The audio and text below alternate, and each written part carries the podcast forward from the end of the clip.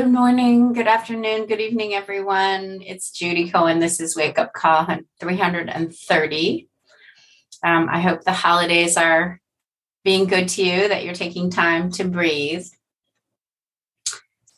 Last week in uh, chapter 10 of the Dhammapada, I had some thoughts on understanding violence. That's the um, title of that chapter, and pointing in a different direction.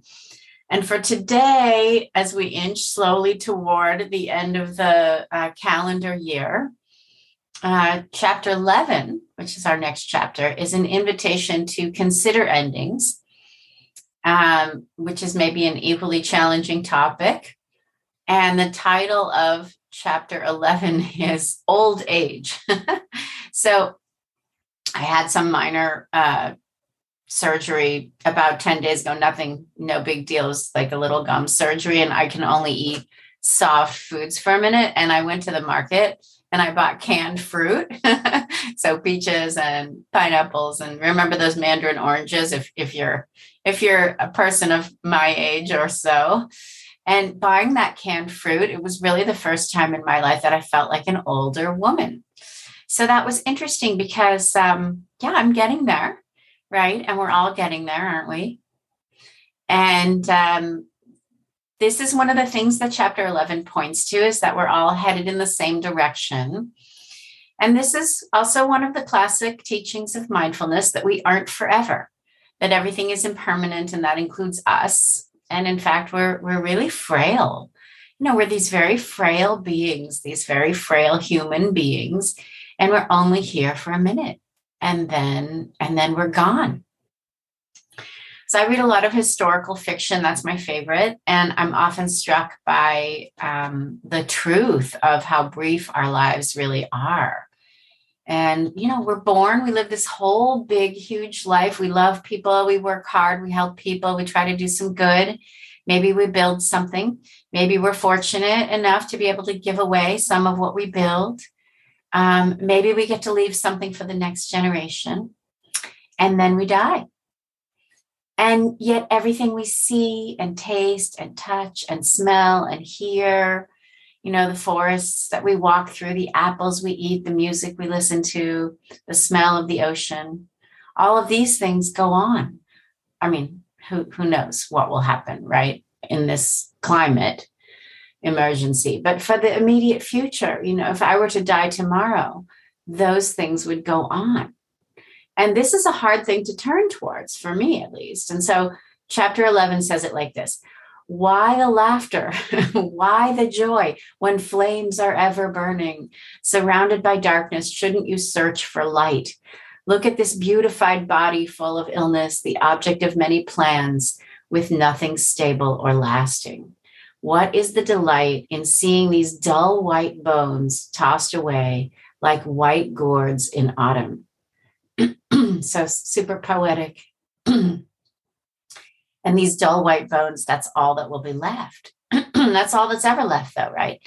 The dull white bones of 2021, the dull white bones of 2020, the aughts, all of the decades. You know, I'm a child of the late 60s and early 70s. The music, the protests, the civil rights movement, the women's movement. Right in this moment, it feels like a lot of dull white bones with this Supreme Court. You know, bones tossed away like white gourds in autumn. Impermanent, even the things that we thought were ensconced. So, you know, it's, but it's not all bad news because here's the silver lining. And there is a silver lining, which is a relief and maybe more than a relief because chapter 11 goes on to say, even the splendid chariots of the royalty wear out, and so too does the body decay. But the Dharma of the virtuous doesn't decay, for it is upheld when the virtuous teach it to good people. And so here's what I think that means. you know, there are some renowned Dharma teachers in the world today, um, Dharma mindfulness teachers, right? My own teachers, James Baraz and Norman Fischer and Roshi Joan. And then, you know, people that everybody's, a lot of people have heard of, Jack Kornfield and Tara Brach and Sharon Salzberg and Pema Chodron and Bhikkhu Analayo, who's in his own class. And those are just a few of the North Americans And then there are renowned teachers, of course, in India and Thailand, Myanmar, Japan, throughout Asia, and on all the continents. Everywhere in the world right now, there are virtuous people teaching mindfulness. And what I really want to say is that that includes all of us. And that's the silver lining that I think this chapter is really pointing at. Right. So you probably have all been deluged by our messaging about our teacher training, and that's there. Um, and, and yesterday at one of the info sessions, Gulu Singh, who's one of our leads, and he's also a lawyer, said essentially, yeah, come because our lives are brief, but the the the dharma of the virtuous doesn't decay. It's upheld when the virtuous teach it to good people and that we all need to be teaching we don't all need to come to our teacher training although i'd love it if you all wanted to but we we we all need to be teaching right now the world is a mess and it's really all hands on deck. And if we do get to leave anything for the next generation it's not wealth. It's these teachings. You know and not in some dogmatic sense of like the Dharma says A, B, C, mindfulness says A, B, T, C, but much more personal, you know, much more personal. Um, teaching other people how to turn towards the end of a year or, or the end of a life or our tattered world and to do that with an open heart you know um, teaching people how to keep breathing through it all. How to even keep visioning and working toward the possibility that maybe we can even heal, maybe we can even get ourselves out of this mess we're in. So that's the silver lining, I think, of chapter 11 is mindfulness and the way, yeah, there are prominent teachers, there are people who are formally trained, but all of us practicing and living our practice, right? and that's what you are all doing here sitting, keeping your heart open, practicing compassion, discovering ways to be loving, even in the law. At times, when someone who doesn't study mindfulness would say that was really a terrible idea. so, as we inch towards the end of 2021 and each of us is also slowly inching toward our own end it's it's hopefully becoming clear that you know all situations i don't know if it's hopefully becoming clear but i feel like it's our our mission our responsibility to help ourselves see and everybody see that you know all of these situations and all of these humans and all beings are deserving of love and that the alternative is what got us into this mess, right? Forgetting to love one another, forgetting to love the earth, forgetting we belong to one another. And uh, so sati, right, which is the Pali word for mindfulness, remember, it means to recollect, right? And, and your recollection, your remembering to love yourself, to love each other. My remembering to love myself, to love each other, to love the earth, to love uh, everyone. And remember, we belong to each other. Our, our not forgetting, our sati, you know, it rubs off. It affects everyone. You know, people we work with, people we love, people we wish we could love, even the people we don't think we want to love. We think, think we can't learn to love them. It rubs off on them too. So even though the verse says that the chariots of the royalty wear out, and I guess we lawyers are some kind of royalty in this society, right? Uh, the Dharma doesn't decay, it's upheld when the virtuous, which is each of us, all of us, right? Teach it to good people. Or another way I'd say it is live it. Live it. Which is what which is what we're all doing right now. Right. Okay, so thank you for your practice because it really is all hands on deck. And uh, let's sit.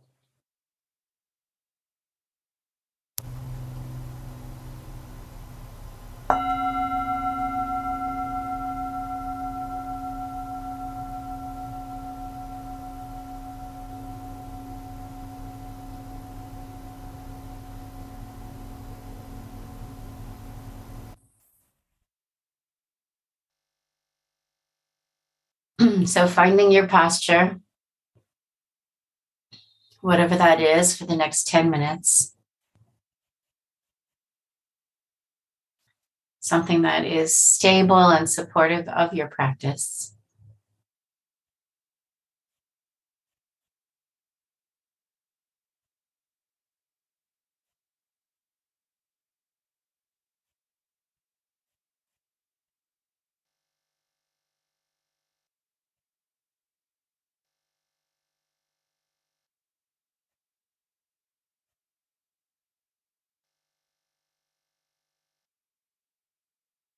Finding the breath or sound, some anchor for your attention, and just settling for a couple of minutes.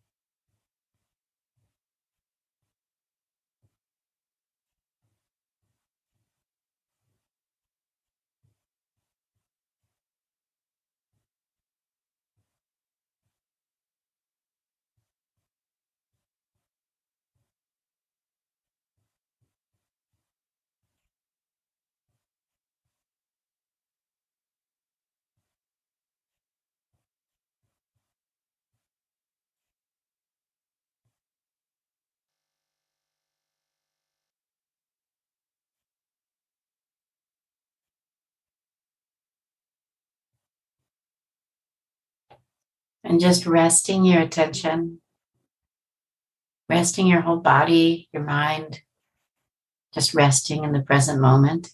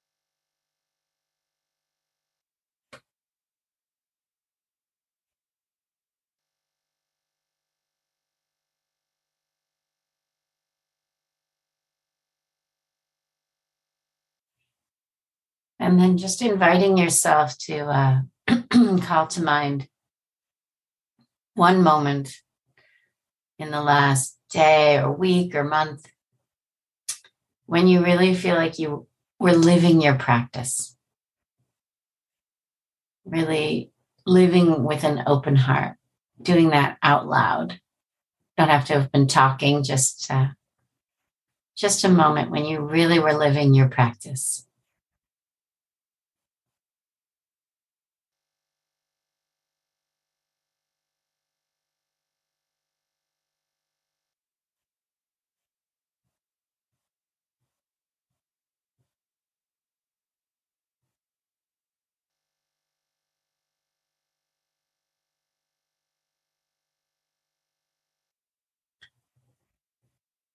And when you have that moment,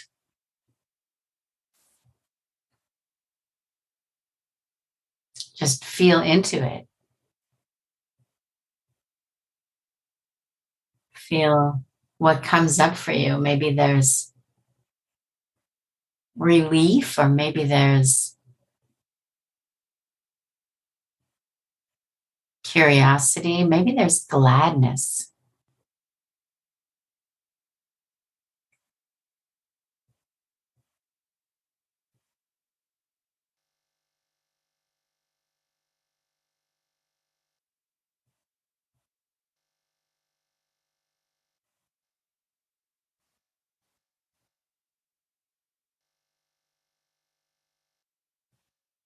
And see if you can just turn towards that gladness and, and let it kind of radiate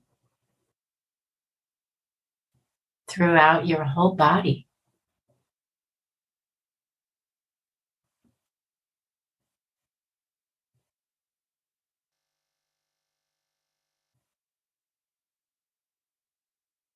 The gladness of your own practice and the gladness of uh, mindfulness as a living practice.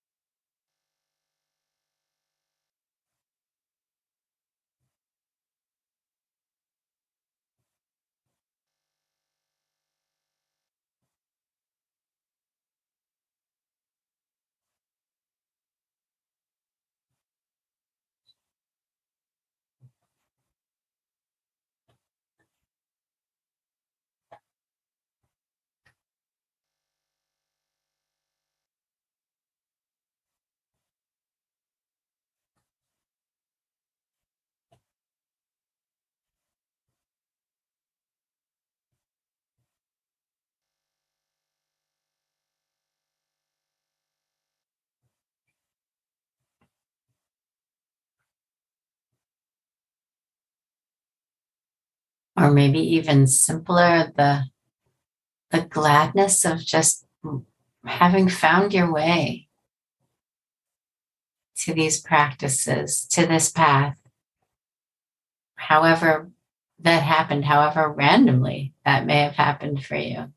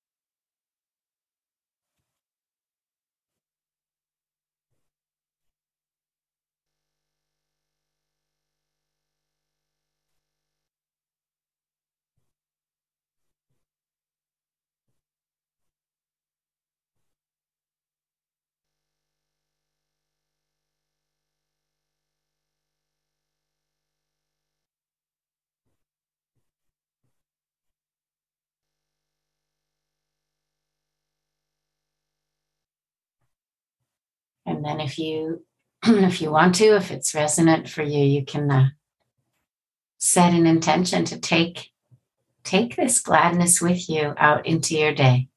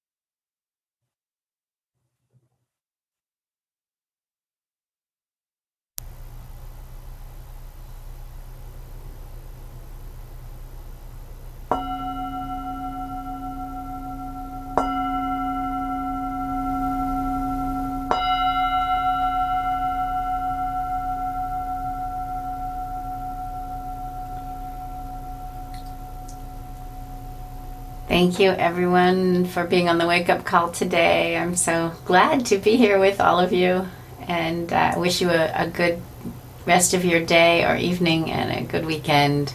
good holiday weekend. Take good care. Don't forget to breathe. I'll see you next Thursday.